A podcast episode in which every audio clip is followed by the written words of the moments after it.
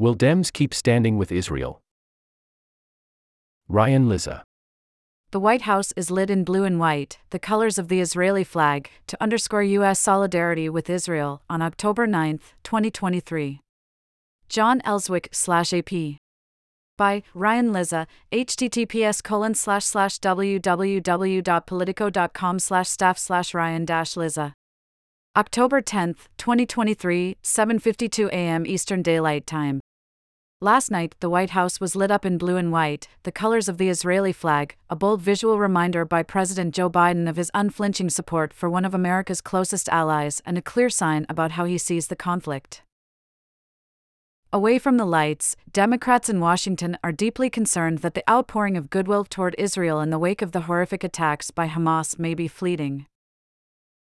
For the last couple of days, we've seen all the pictures of girls who were killed at this festival, and the children and the parents and the Holocaust survivor and the elderly and the hundreds of people who are dead, and the stories about them being raped, said one Democratic lawmaker who, like others, was granted anonymity to speak candidly about sensitive internal politics. That's over. Okay? The media is going to turn from all of that real soon. And the only images we're going to see for the next couple of weeks are dead Palestinians, the member added. So that's when the Progressive Caucus will get all ginned up.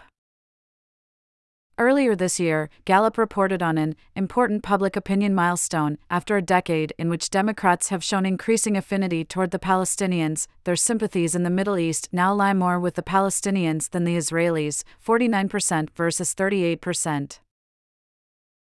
Biden, who has been defying that trend for years, will now have to defend Israel against skeptics in his party the same way he has been defending Ukraine against skeptics in the G O P. He'll have his first chance when he speaks about the conflict on Tuesday afternoon. Biden's relationship with Israel stretches back much farther than that of most living Democrats. He first visited the country as a freshman senator in nineteen seventy-three and often likes to tell the story of how the hour he spent with then-Prime Minister Golda Meir, a few weeks before a surprise Arab attack on Israel started the Yom Kippur War, was one of the most consequential meetings I've ever had in my life.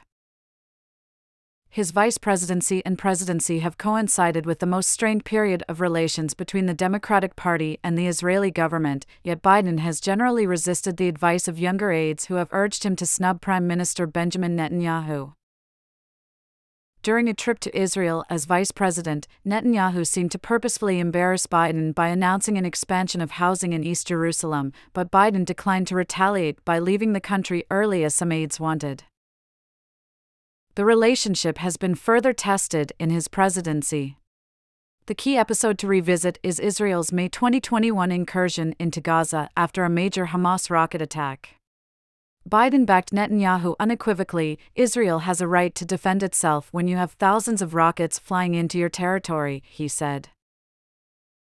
But with each passing day of the conflict, as violence in Gaza mounted, the criticism from some Democrats in Congress escalated, and Biden felt more pressure in his private conversations with Netanyahu to push for a ceasefire, which came eleven days after the initial attack. The scale of Hamas's attack on Saturday is far greater and more barbaric than any recent violence against Israel, but several House Democrats we spoke to last night are convinced that this political cycle will repeat itself. The most pro-Palestinian Democrats already see the conflict in starkly different terms from Biden and are using language that equates the Hamas attack and the Israeli response.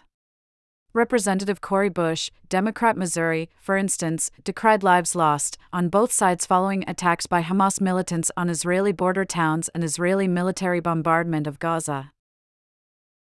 She joined a handful of others on the left in calling for a ceasefire and de-escalation rather than reinforcing Israel's right to retaliate and prevent future attacks.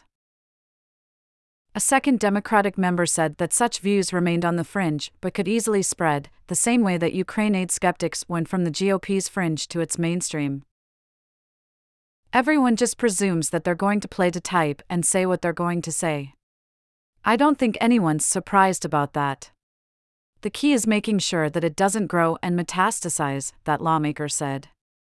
The question is, a week from now or five days from now, what are we looking at when the counterassault begins in earnest? Want more POLITICO? Download our mobile app to save stories, get notifications, and more. In iOS or Android, https colon slash slash play dot google dot com slash store slash apps slash details question mark id equals sign com.politico.android question mark set equals sign apbg.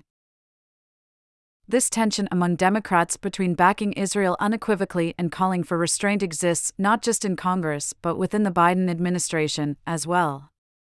Secretary of State Antony Blinken deleted a tweet urging a ceasefire on Sunday, while State's Office of Palestinian Affairs deleted a tweet urging all sides to refrain from violence and retaliatory attacks. That tension also hangs over Biden's fragile legislative strategy that started to take shape on Monday, as several news outlets reported, of potentially tying aid to Ukraine with aid to Israel. Currently, there are a lot more Republicans who are hostile to financing Ukraine's defense than there are Democrats who are hostile to financing Israel's defense. Daring Republicans to vote against a combo package seems to make sense. But one pro-Israel Democrat warned that the administration had better think through the strategy carefully. "I will not hold up funding for Israel if that becomes a vote problem," the lawmaker said. "Then I will support decoupling them." The timing of any new Israel aid package is up in the air. White House spokesperson John Kirby told reporters on a call last night that there's enough money in the pipeline right now. "We have existing authorities and existing appropriations to continue to support Israel," Kirby said. "If we need, and it's an if, if we need to go back to Capitol Hill for additional funding support for Israel, we will absolutely do that." Like this content? Sign up for Politico's Playbook newsletter. Playbook, https colon slash slash www.politico.com slash playbook. The unofficial guide to official Washington. https colon slash slash www.politico.com slash playbook. https colon slash slash www.politico.com slash playbook. Playbook, https colon slash slash www.politico.com slash playbook. The unofficial guide to official Washington. By signing up, you acknowledge and agree to our privacy policy and terms of use. You may unsubscribe at any time by following the directions at the bottom of the newsletter or by contacting us here. This site is protected by reCAPTCHA and the Google Privacy Policy and Terms of Service apply. Loading. You will now start receiving email updates. You are already subscribed. Something went wrong. Email. Please make sure that the email address you typed in is valid. All fields must be completed to subscribe. By signing up, you acknowledge and agree to our privacy policy and terms of use. You may unsubscribe at any time by following the directions at the bottom of the newsletter or by contacting us here. This site is protected by reCAPTCHA and the Google Privacy Policy and Terms of Service apply.